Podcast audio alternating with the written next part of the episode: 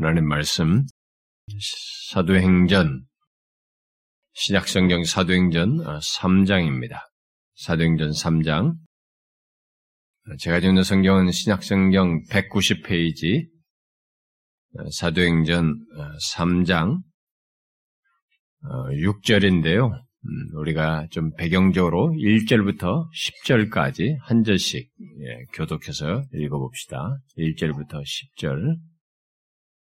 제9시 기도 시간에 베드로와 요한이 성전에 올라갈 새 나면서 목 걷게 된 사람들이 성전에서 들어가는 사람에게 구걸하기 위하여 날마다 미문이라 하는 성전문에 두는지 그가 베드로와 요한이 성전에 들어가려 함을 보고 구걸하거늘 베드로와 요한과 더불어 주목하여 이르되 이와 그가 그들에게 무엇을 얻을까 하여 바라보거늘 베드로가 이르되 은과 금은 내게 없거니와 내게 있는 이것을 내게 주노니 나사렛 예수 그리스도의 이름으로 일어나 걸어라.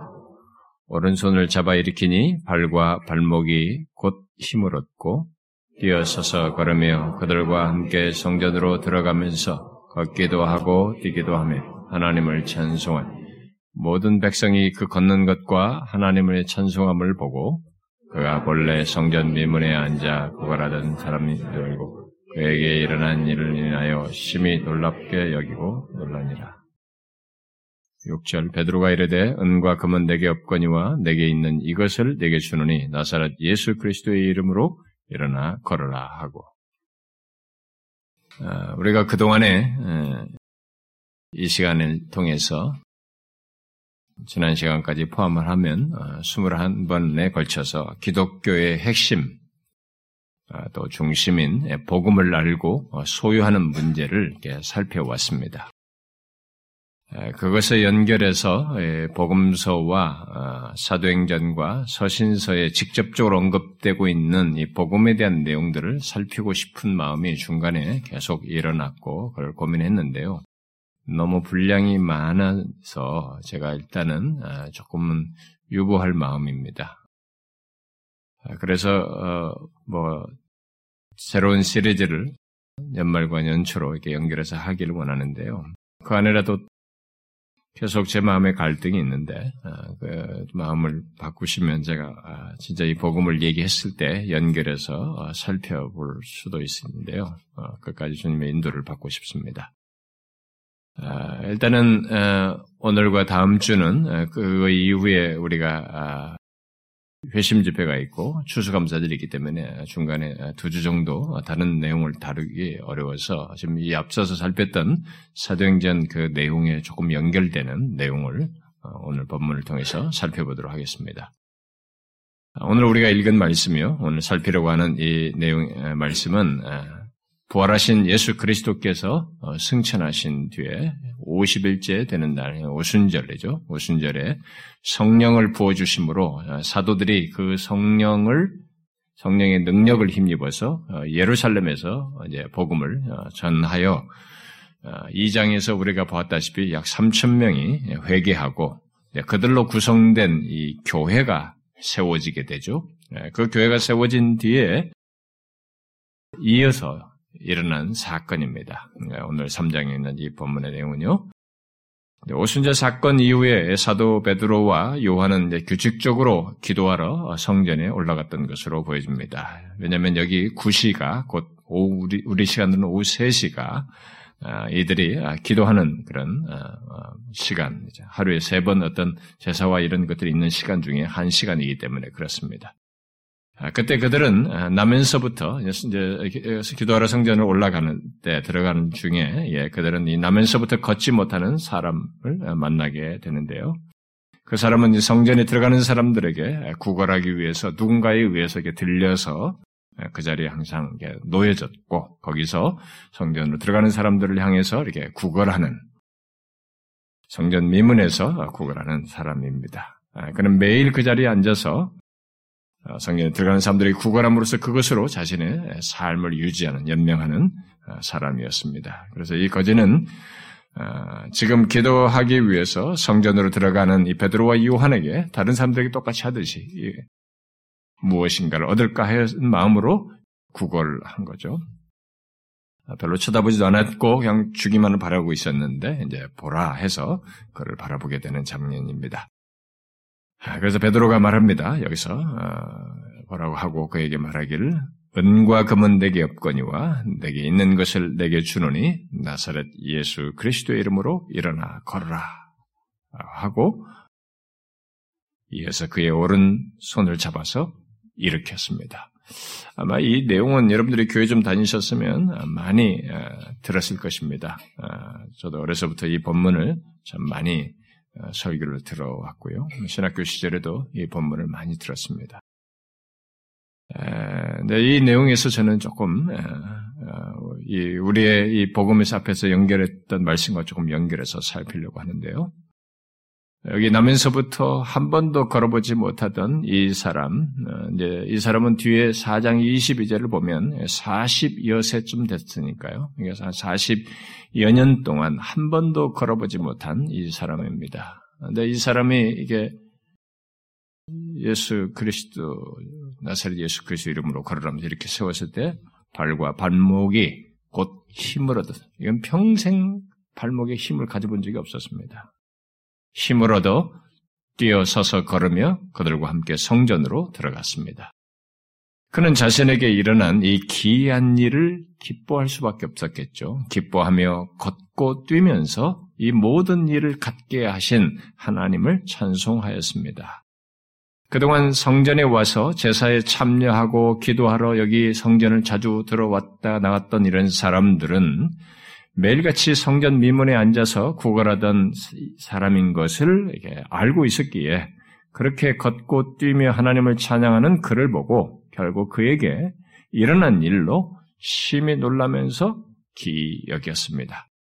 계속되는 내용은 어, 사람들이 모이게 됩니다. 이런 일로 인해서 어, 모여들었을 때 모인 것에 대해서 이제 11절 어, 이하에서 어, 베드로와 요한이 좀 더 상세하게 이 모든 일에 일어난 것의 중심에 있는 그 예수 그리스도 이제 복음을 전하고 그로 인해서 많은 사람들이 예수를 믿게 된 일이 어, 언급이 되고요. 그러면서 동시에 반대로 그들을 붙잡아 가두는 일을 하는 종교 지도자들이 있음으로 인해서 결국 이 사건으로 인해서 사람들이 보인 두 개의 반응을 보게 됩니다.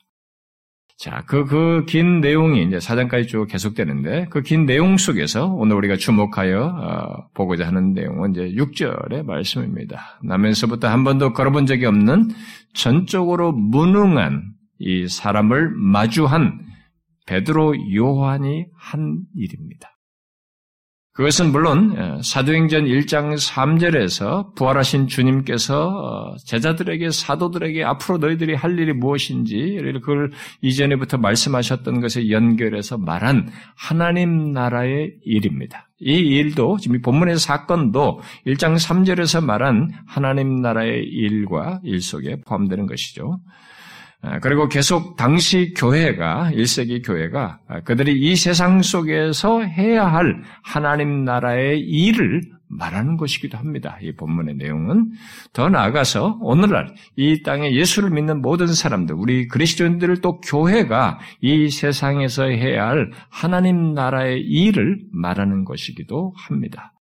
사람들은 아, 본문에서 나면서부터 걸어보지 못한 사람이 걷게 되었다는 것, 여러분들이 이거 쓱 읽었을 때, 오늘 본문을 딱 읽었을 때, 여러분들은 먼저 관심 있는 것이 나면서부터 걸어보지 못한 사람이 일어났다라는 게 기적이 일어난 것. 어, 이제 사도들에 의해서 이 기적이 일어나고 병고침을 받게 됐다는 것에 일차적인 관심이 이렇게 작동했을 거예요, 아마. 많은 사람들이 본문을 볼 때 거기에 일차적 관심을 갖습니다. 아, 그러면서 초대교회가 오순절에 임한 성령을 경험하고 이 성령의 능력으로 병자를 고치는 것, 곧 기적을 행하였다는 것을 말하면서 이것이 이 오늘날 이 교회가 이 세상을 향해서 행할 사역이라고 말하면서 능력 전도, 능력 대결, 능력 능력하는 이런 얘기를 존 윔버 같은 사람에 의해서 많이 유포돼 가지고 오늘날 이 많은 사람들이 이 능력을, 기독교를 능력으로 이렇게 말을 합니다. 이, 이런 내용들을 들어서 교회가 할 일은 이 세상을 향해서 하나님의 능력을 드러내는 것이다. 라고 주장을 합니다. 아, 물론 이제 그런 부분이 이 내용 속에 담겨져 있기 때문에 어, 말을 할 수 있습니다.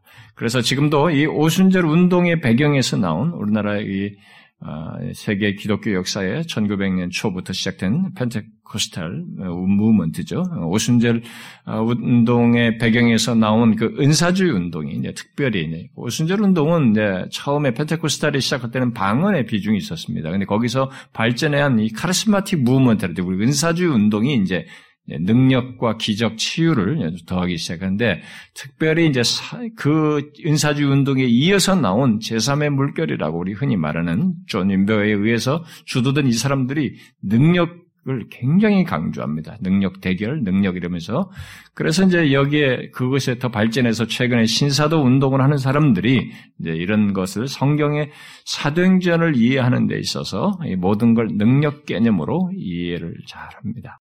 이해를 하면서 주장을 해요. 그런 식으로. 그리고 그들의 영향을 받은 각종 선교단체에서도 지금도 그런 주장을 하면서 이 사도행전을 성령의 능력 차원에서 주로 이해하고 강조합니다.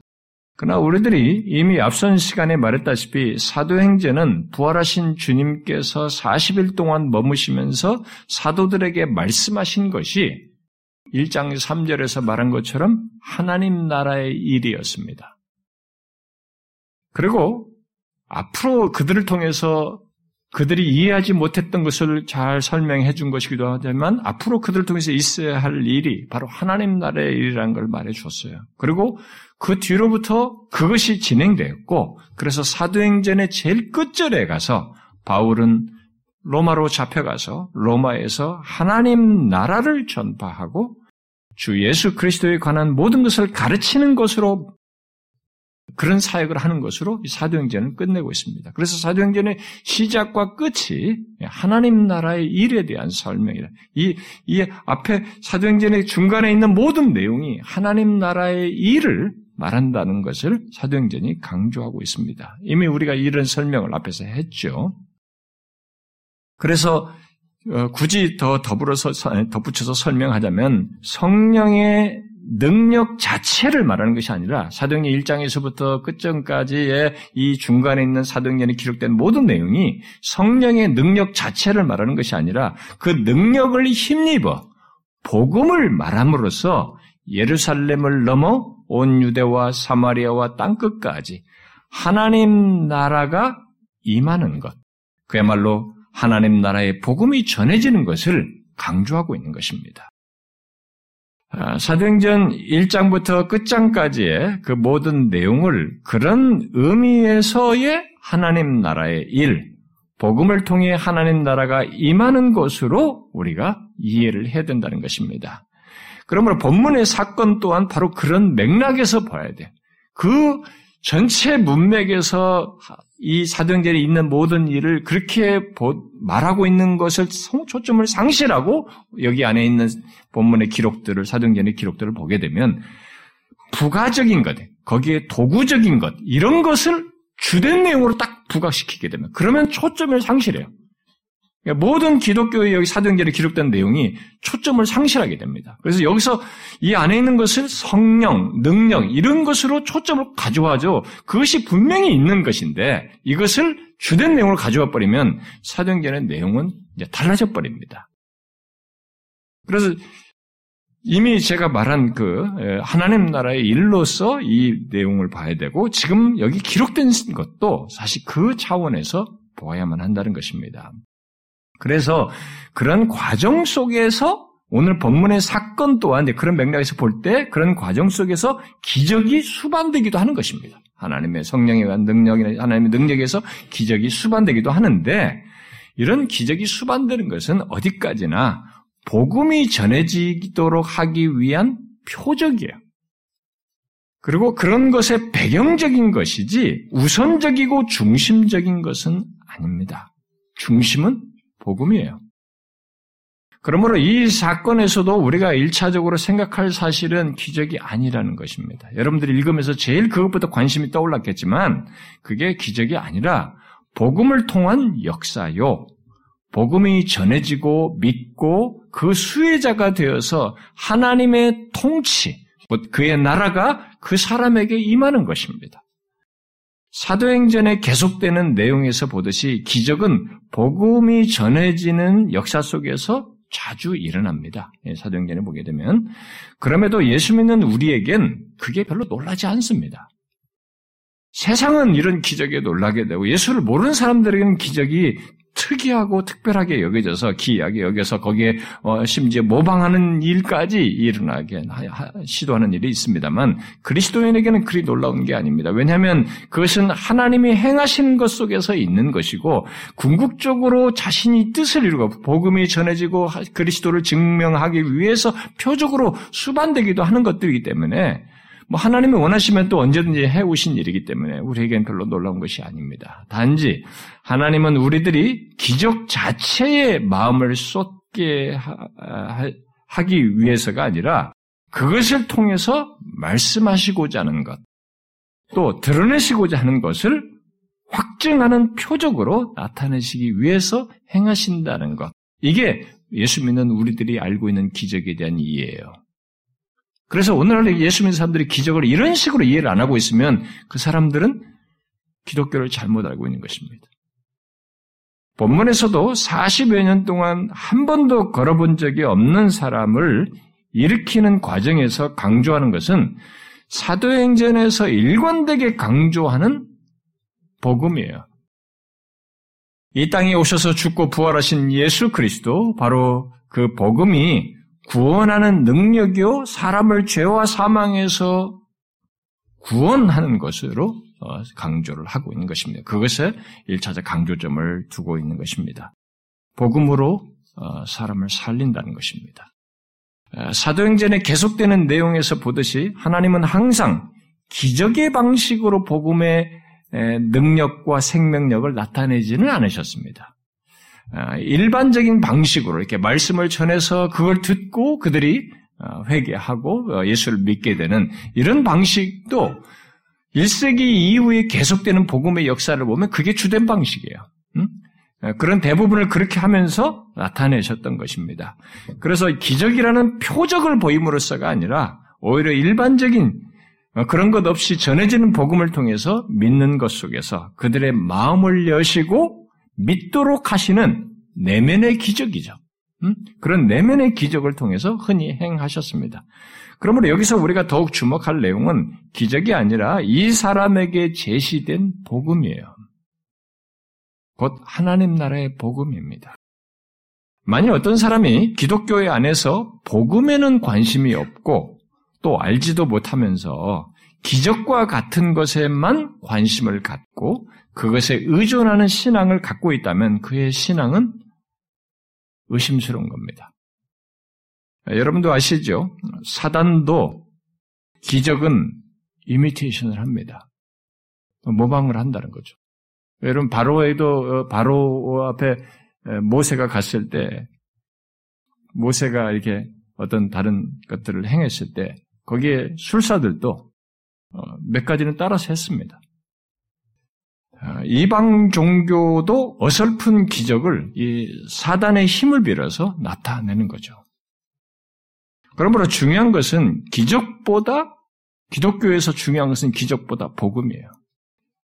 예, 그러니까 기독교의 그 영적인 역사, 초자연적인 그런 역사가 진정한 것이려면은 그 중심에 복음이 있어야 합니다. 시작부터 복음이 있어야 되고 그 중심에도 복음이 있어야 되고 그 결과에서도 복음이 있어야 하는 것입니다. 그렇지 않은 것은 거짓된 역사예요. 기독교 이름 아래서 벌어져도 거짓된 역사입니다. 본문의 사건은 이 기적의 중심에 복음이 있다는 것을 말해주고 있는 것입니다. 본문 6절에서 강조하는 것을 잘 보십시오. 기적을 강조하고자 하는 게 아닙니다. 기적을 강조하기보다 그 뒤에 사람들의 반응이 그렇게 나타났을 뿐이지 여기서 사도가 하는 것 속에서는 기적을 강조하자는 게 아니에요. 그것보다는 기적의 중심에 있어야 할 예수 그리스도를 말하고 있는 것입니다. 음? 나사렛 예수 그리스도의 이름으로 걸으라 라고 말하고 있는 것입니다. 그리고 이 사건으로 인해서 놀란 사람들에게 뒤이어서 3장 11절 이하를 보게 되면 또 다른 기적을 행하지 않습니다. 그들에게 복음을 더욱 상세히 말해 줬어요. 그래 했을 때 약 5천 명의 사람들이 예수 그리스도를 믿게 되었다고 기록하고 있습니다. 사람들은 기적에 놀랄지 모르지만 사도들이 말해줄 수 있는 것은 그들에게 또 다른 기적이나 그들의 관심이 있어 하는 호기심을 채워주는 게 무엇이 아니라 복음이었어요. 그리고 사람들은 결국 그 5천 명의 사람들이 예수 믿게 된 이 사람들은 또 다른 기적을 보아서가 아니라 결국 자신들이 예수를 믿게 된 것은 사도들이 전해준 복음을 듣고 예수를 믿게 되었습니다. 이것이 사도행전에서 계속되는 역사이고 곧 하나님 나라의 일인 것이죠. 그러므로 여러분이 복음에 의해 신앙생활을 하는지 아니면 어떤 기적이나 그런 것에 의한 유익 때문에 신앙생활을 하는지는 확인해 보셔야 됩니다. 어떤 사람들이 교회를 그런 식으로 신앙생활을 하는 사람들이 있거든요. 복음 때문이 아니라 복음은 전혀 관심이 없어요. 그냥 어떤 일어나는 기적 같은 것 그런 것이 자신의 삶에 있, 있었고 그런 걸 통해서 얻는 유익 차원에서 신앙생활은 아직도 거기에 계속 반복적으로 매이는 사람들이 있습니다. 그 사람들은 뭐가 어려우면 그런 것이 있어서 문제가 해결되는 것만 계속 반복돼요. 거기서 벗어나지 못하는 사람들이 있습니다. 확인해 보셔야 돼요. 후자는 거짓인 것입니다. 기독교 신앙이 아니에요. 아무리 기독교 안에서 그런 것을 추구해도 성경이 말하는 참된 신앙, 삶이 아닙니다. 여기 능력을 드러낸 사도들이 여러분 사장에서 잡혀서 감옥에 갇히는 거 아시죠? 잡힙니다. 아니 거기도 자기도 그렇게 능력을 했는데 그럼 능력으로 벗어나든가 이거 뭐 해야 될 거 아니에요.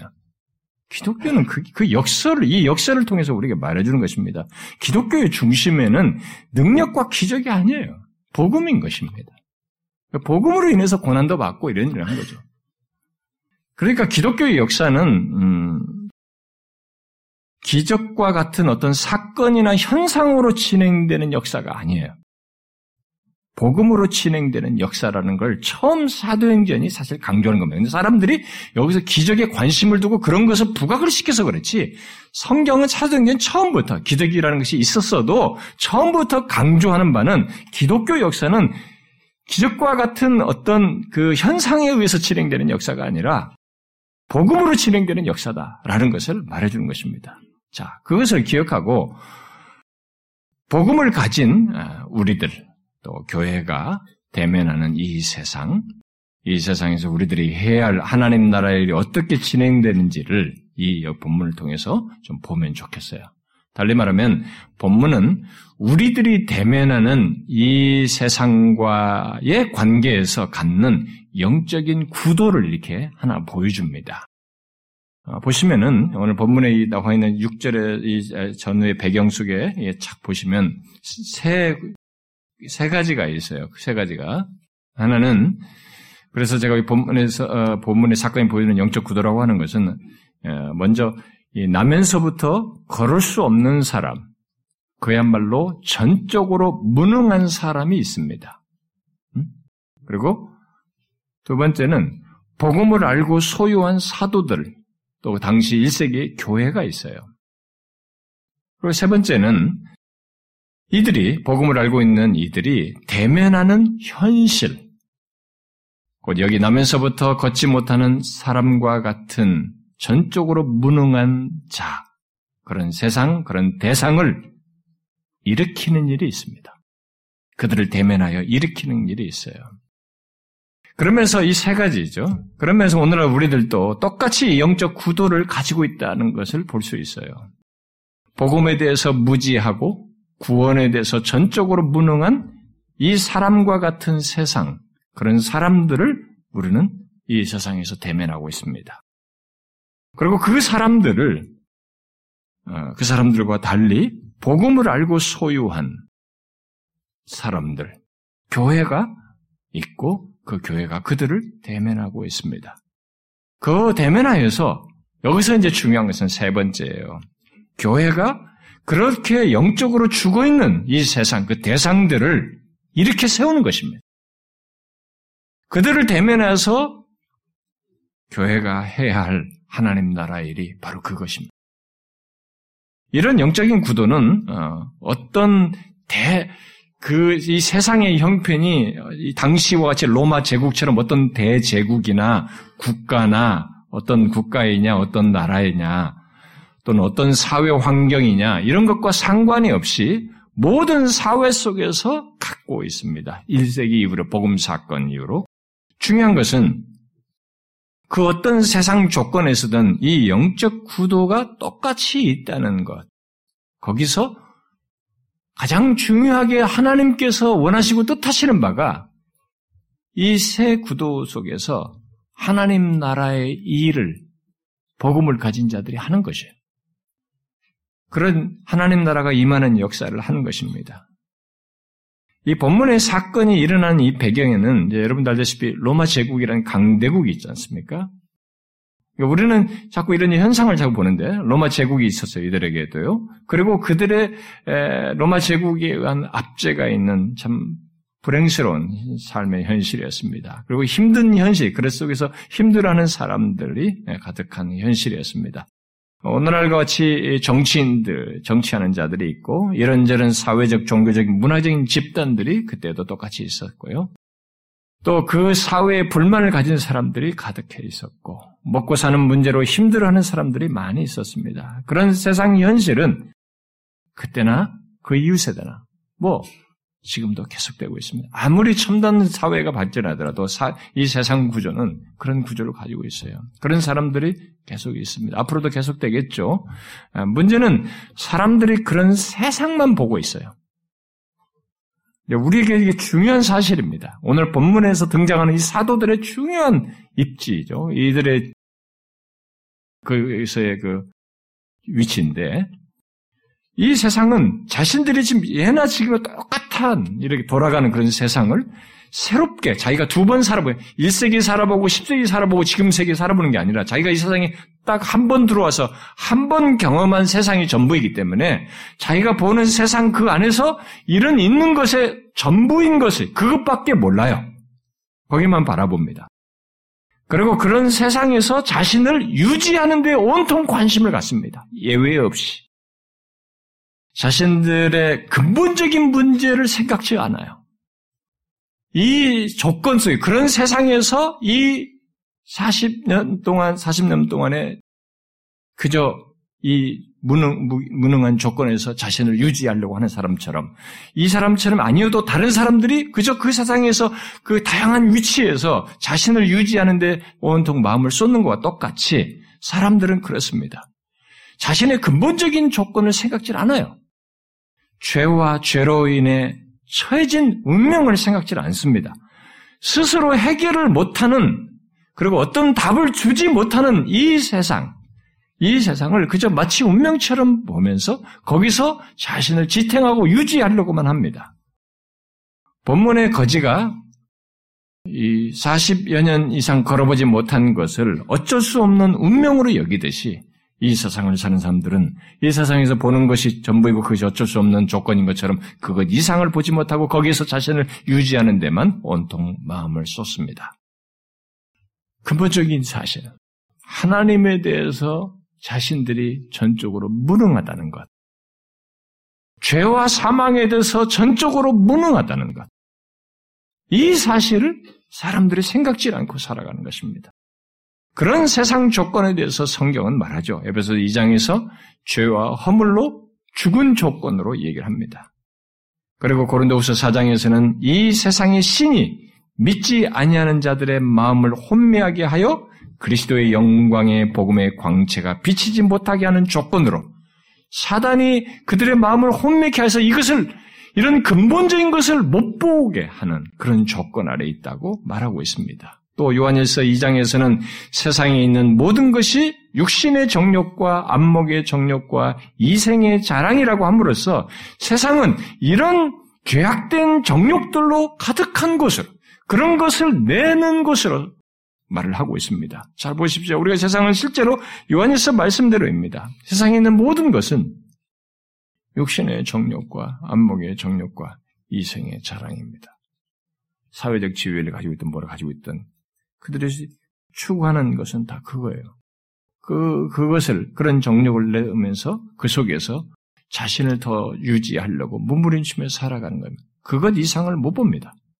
그러므로 이 세상은 죄로 죽은 모습, 그리고 참 생명을 내지 못하는 모습뿐만 아니라 아예 그것을 알지도 못하는 그야말로 참 생명에 관한 한 무지하고 완전히 무능하여 스스로 구원하지 못하는 조건에 있습니다. 그것이 이 세상의 조건이요. 이 세상에 속한 사람들의 모습인 것입니다. 이런 세상 조건에 대해서 네, 로준수 목사가 이런 말을 했어요. 오늘날 세상의 문제는 인간이 하나님을 알지 못하고 또 어떻게 살아야 할지도 알지 못하고 어떻게 죽어야 할지도 알지 못한다는 것이다. 그래서 이것은 삶의 모든 비극과 불행과 실패와 수치와 후회와 고통과 비통함과 상실함으로 이어진다. 그래서 여러분 그렇지 않습니까? 오늘 이 세상의 문제가 뭡니까? 인간이 하나님을 알지 못한다는 것입니다. 그리고 어떻게 살아야 할지를 알지 못한다는 것입니다. 어떻게 죽어야 할지도 알지 못하는 것. 자기가 죽는 것에 대해서도 알지 못합니다. 그런데 오늘 본문은 바로 그런 세상 조건을 대면하는 다른 사람, 다른 부류에 대해서 말을 하고 있는 것입니다. 누구입니까? 바로 복음을 알고 소유한 사도 요한과 베드로, 또 계속되는 사도행전을 볼 때 복음을 알고 소유한 교회입니다. 이 세상에는 지금 좀 전까지 말했던 그렇게 무기력한 세상 조건, 거기서 근본적인 것에 대한 이해도 없고 알지도 못하고 그저 자신의 생명을 유지만 하려고 하는 그런 세상 속에서 이렇게 다른 부류가 있어요. 복음을 알고 소유한 부류가 있는 것입니다. 본문은 40여 년 동안 걸어본 적이 없는 사람을 대면한 다른 부류를 말해주고 있습니다. 그 사람과 똑같이 이 땅에서 연명하는 것이 전부가 아닌 다른 것을 알고 소유한 사람, 바로 죄와 사망 아래 있는 조건에서 구원하기 위해 곧 죄를 대속하기 위해서 죽으시고 부활하신 예수 그리스도를 알고 그분 안에서 참 생명과 구원을 얻은 다른 사람들, 그래서 누구든지 죄와 사망에서 구원 얻을 수 있다는 복음을 알고 소유한 다른 부류가 있는 것이에요. 바로 복음을 알고 소유한 사람들 1세기의 교회인 것입니다. 교회는 또 복음을 알고 소유한 그리스도인은 바로 자신의 죄에 대해서 전적으로 무능한 이 세상을 대면하는 이 세상 속의 다른 부류인 것입니다. 아니, 좀 더 정확히 말하면 바로 자신의 죄에 대해서 그 죄로 인한 사망과 저주의 조건에서 또 하나님에 대해서 전적으로 무능한 이 세상에 속한 사람들을 일으켜 세울 수 있는 그 놀라운 소식, 실체를 가진 사람들로서 대면을 하는 것이죠. 바로 그것을 본문은 내게 있는 이것으로 일으켜 세우는 사람으로 묘사하고 있습니다. 내게 있는 이것을 내게 주노니 이렇게죠. 여러분 여기 전적으로 무능한 조건의 사람을 이렇게 세우기 위해 주는 내게 있는 이것이 무엇입니까? 중요한 것은 이제 이거예요. 이 세상, 자신의 근본적인 문제에 대해서 알지 못하는 이 세상에 대해서 그저 그 조건을 운명처럼 여기면서 자기를 지탱하는 게 전부인 줄 알고 살아가는 그들에게 다른 부류가 있어요. 그것을 넘어선 복음을 알고 소유한 사람들이 있단 말이에요. 근데 여기서 끝나는 게 아니고 이들에 의해서 이러한 세상을 이렇게 세우는 일이 있다는 것을 오늘 본문이 말하고 있습니다. 자, 그게 뭡니까? 전적으로 무능한 조건의 사람을 이렇게 세우기 위해서 주는 내게 있는 것으로 말하는 게 뭐예요? 뭡니까? 바로 복음 자체이신 나사렛 예수 그리스도입니다. 40년 이상 한 번도 걸어보지 못한 자에게 은과 금을 한 푼을 얻고 싶은 이 사람에게 예, 나사렛 예수 그리스도를 말한다는 것은 이 사람의 입장에서는 전혀 생각지 못한 내용입니다. 나사렛 예수의 이름으로 걸으라는 이 얘기는 자기가 기대하지 않았던 것입니다.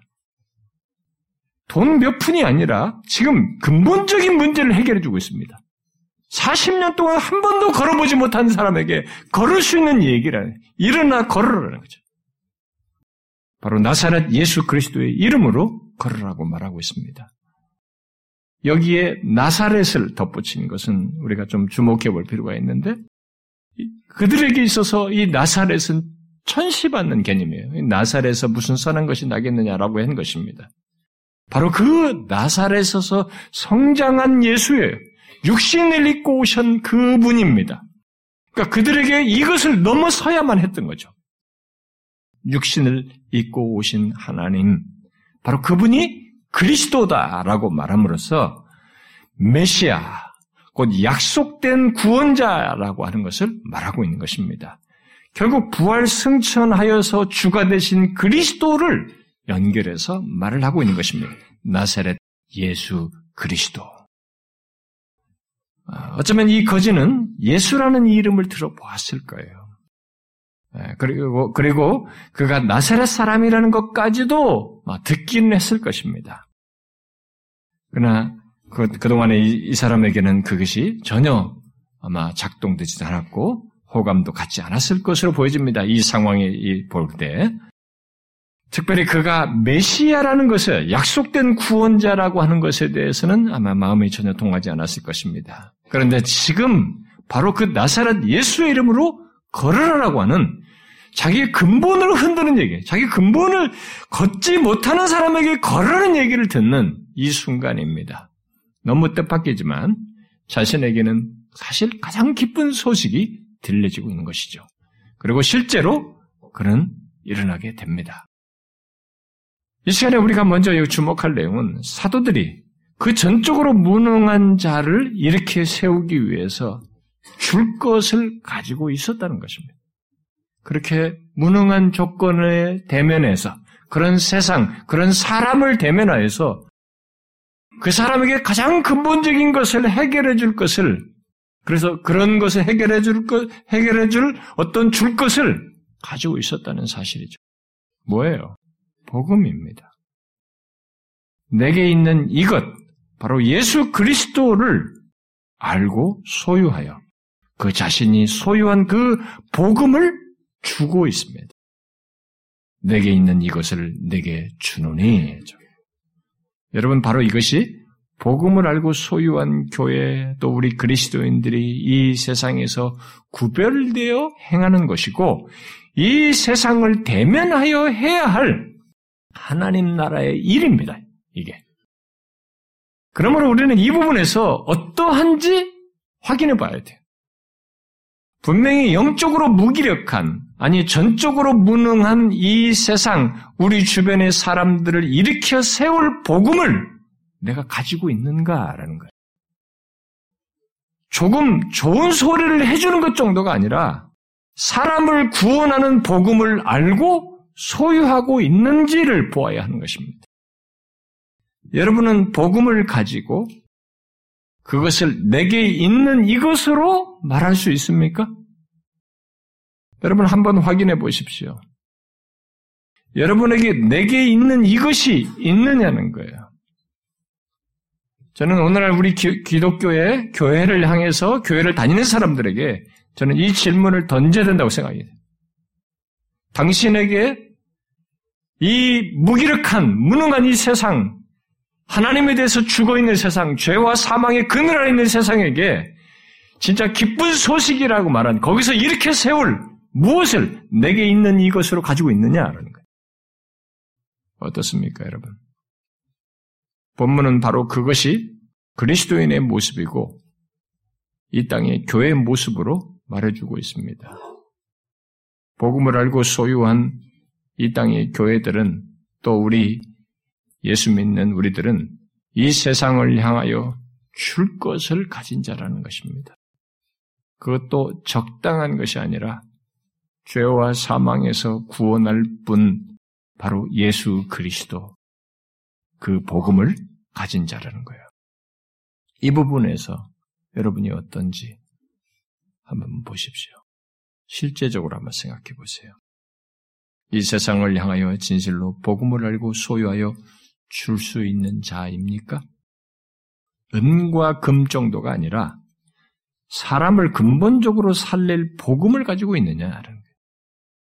그리고 실제로 주는 자입니까? 주어서 이렇게 세우는 자입니까? 죄와 사망 아래서 영적으로 완전히 무능한 자를 이렇게 세우는 자이냐는 거예요. 여러분, 이 세상은 본문에서 40여 년 동안 걸어보지 못한 사람처럼 복음을 필요하는 사람들이 가득 차 있습니다. 우리가 대면하는 세상은 그런 세상이에요. 물론 이 세상은 복음을 구하지 않습니다. 또 모르기 때문에 싫어하기도 합니다. 그들이 원하는 것은 현재의 삶을 계속 유지할 이 땅에 무엇이지 복음에는 관심이 없습니다. 그저 이 땅을 자신을 유지할 것에 더 목매 있고 거기에만 관심을 갖고 그것을 추구합니다. 그러나 그들에게 근본적으로 필요한 것은 하나님에 대하여 완전히 무능한 상태, 죄와 사망 아래 있는 조건에서 일으켜 세울 복음이에요. 그 사람에게 근본적인 해결점이에요. 그들은 아직 복음을, 복음의 가치를 모릅니다. 그러나 복음을 가진 우리는 내게 있는 복음을 그들에게 주어서 그 조건에서 살아나도록 할 수 있는 이 세상에 존재하는 또 다른 부류예요. 우리는 그 일을 해야 되는 것입니다. 그 하나님 나라의 일을 해야 되는 거죠. 오늘날 교회들이 자꾸 복음이 아닌 다른 것을 자꾸 주려고 합니다. 교회 다니는 사람들도 자꾸 그래요. 그저 은과 금이 전부인 것처럼 축복과 번성을 주려고 하고 그래서 자꾸 축복과 번성을 얘기하고 심리 안정과 치유를 주려고 합니다. 교회 오는 사람들에게. 또 어떤 신비스러운 체험을 자꾸 주려고 합니다. 또 이 사회 봉사나 자선 행위를 또 구제를 복음처럼 복음을 주는 것처럼 자꾸 주려고 해요. 아닙니다. 하나님에 대하여 죽어 있고 죄와 사망 아래 있는 이 세상 사람들에게 교회가 줄 수 있는 또 줘야 하는 것은 복음입니다. 복음을 알고 소유하여 그것을 주어야 하는 것입니다. 여기 내게 있는 것은 문자적으로 말하면 내가 가지고 있는 거예요. 그래서 질문이에요. 복음을 알고 가지고 있느냐? 복음을 알고 소유하고 있느냐는 거죠. 없으면 못 주는 겁니다. 당신이 왜 못 줍니까? 없어서 못 주는 거예요. 왜 당신은 이 복음을 다른 사람에게 주지 않습니까? 없어서 못 주는 거죠. 내게 있는 이것, 나를 바꾼 이것, 나의 모든 것이라고 말할 수 있는 이것, 내게 있는 것이라고 할 유일한 것으로 예수 그리스도를 가지고 있네. 복음을 가지고 있느냐는 거예요. 그 사람은 자격에 있는 그 복음을 줘야 하는 것이죠. 주도록 이 땅에 있는 것입니다. 다른 부류로. 세상이 우리에게 은금을 원하고 축복과 번성을 원하고 마음의 안정과 치유를 원하고 어떤 심리 치유적인 그런 것과 신비스러운 체험을 원해도 그것은 모두 하나님께서 부가적으로 주실 수 있는 것들일 뿐이지 우리가 줄 수 있는 것으로의 최고는 내가 알고 소유한 복음인 것입니다. 바로 그 복음을 주는 것. 이것이 우리가 할 수 있는 최고의 일이고 해야 할 일인 것이죠. 바로 죄삼을 얻고 참 생명을 얻도록 하는 복음을 줘야 하는 것입니다. 예수 그리스도 안에 있는 참 생명을 얻도록 하는 그 복음을 줘야 하는 것이죠. 저와 여러분이 우리 교회가 그런 자이기를 소원합니다. 우리 모두가 그래야 하는 것이죠. 복음을 알고 소유한 사람 그런 교회로서 내게 있는 복음을 주는 자이어야 한다는 것입니다. 이 세상은 오늘날 현실은 상대적으로 기독교에 대해서 거부감을 갖던 어떤 식으로 삶에 몰입하던 자기가 이 세상에 자기를 지탱하기 위해서 뭔가 성취에 몰입하던 사실 그런 모든 이면은 자기에게 복음이 없다는 말이기도 합니다. 복음을 필요로 한다는 복음을 알고 싶다라는 절규이기도 하는 것입니다. 여러분과 제가 정령 복음인 예수 그리스도를 만난 자이고 또 그를 자신의 인생의 최고로 알게 된 자이고 아니 그분 안에서 자신의 존재와 삶이 영원한 운명이 바뀐 사람이면 자신에게 있는 그 예수 그리스도를 필요로 하는 이 세상, 또 다른 사람들에게 주고자 할 것이고, 줘야 하는 것입니다. 여러분, 하나님에 대해서 죽어 있는 사람들, 구원에 대해서 무지한 사람들, 자신이 가진 죄와 사망의 조건에 대해서 아무것도 할 수 없는 사람들, 그런 걸 알지도 생각하지도 않는 본문의 사람과 같은 이 세상 다른 사람들에게 여러분에게 있는 예수 그리스도를 주십시오. 복음을 주십시오. 죄와 사망을 해결하신 그 예수 그리스도를 주십시오. 그분이 가져온 그 복음을 주라는 것입니다. 그래서 영적으로 죽은 자들이 일어나 걷도록 하십시오. 참 생명을 얻도록 이끌라는 것입니다. 실제로 그런 놀라운 일이 1세기부터 지금까지 계속되지 않았습니까? 그래서 우리가 거기에 해당되지 않았습니까? 지금도 우리를 통해서 그런 일이 일어나고 있고 계속 일어날 일인 것입니다. 사람은 복음을 듣고 살아야 합니다. 복음을 듣고 살아나야만 하는 것입니다. 참 생명을 얻어야 되는 것입니다. 다른 것으로 영적인, 영적으로 죽은 상태에서 살아날 수가 없습니다. 일어나지는 않습니다. 영적으로 죽은 조건에서 살아날 수 있는 길은 복음을 알고 소유함으로써입니다. 오직 예수 그리스도를 만남으로써요. 우리가 전하는 복음을 듣고 들음으로써 일어나는 것입니다. 그러니 우리가 소유한 것이 그렇게 경이롭고 놀라운 것이며 나의 전부라고 할 만큼 나를 바꾼 것이라고 할 만큼 그런 기쁜 소식으로 소유한 것이면 그리고 1세기부터 지금까지 수도 없이 증명되고 드러난 수많은 사람들을 살린 그 복음인 것을 알고 소유하고 있으면 감출 일이 없어요. 이것을 나누어 줘야 되는 것입니다. 내게 있는 이것으로 내게 주느니 나는 당신에게 이것밖에 줄 수가 없습니다. 이것으로 당신은 여기서 살아나야 합니다. 일어나야 됩니다. 복음을 전하는 것입니다. 복음을 주십시오. 가까운 가족에게, 여러분 주변의 측근들에게, 이 세상을 향해서 복음을 주십시오. 기독교로 다른 것을 기대합니다만은 사실 기독교가 줄 수 있는 것은 최고는 복음입니다. 저와 여러분이 그 통로가 되기를 소원합니다. 우리 자녀들에게도 여러분 꼭 복음을 주십시오. 기도합시다. 하나님 아버지, 우리에게 먼저 복음을 들려주시고, 알고 소유하게 해주시고, 그리스도 안에서 참 생명을 얻게 하신 하나님 감사합니다. 예, 앞선 믿음의 사람들의 끈을 이어서 우리에게까지 그 복음을 들려주시고, 이 땅에 허망하게 살았던 우리들, 그저 내 생명 부지하는 것이 전부인 줄 알고 이 세상의 삶이 전부인 줄 알고 죄와 사망의 그늘 아래 있던 우리들을 거기서 불러내어 복음을 알고 소유하게 하신 하나님. 이제 동일한 조건에 있는 이 세상을 향하여 영적으로 죽어 있는 세상을 향하여 이 생명의 복음을 주어 이렇게 세우는데 우리가 도구로 쓰이게 하여 주옵소서. 우리를 통해서 그런 생명의 역사가 있게 하옵소서. 우리들의 가정 안에서 우리 주변에 내 삶의 반경을 통해서 있게 해주시고 이 나라 이 민족 안에서 열방 안에서 그런 역사가 우리를 통해서 있게 하옵소서. 예수 그리스도의 이름으로 기도하옵나이다. 아멘.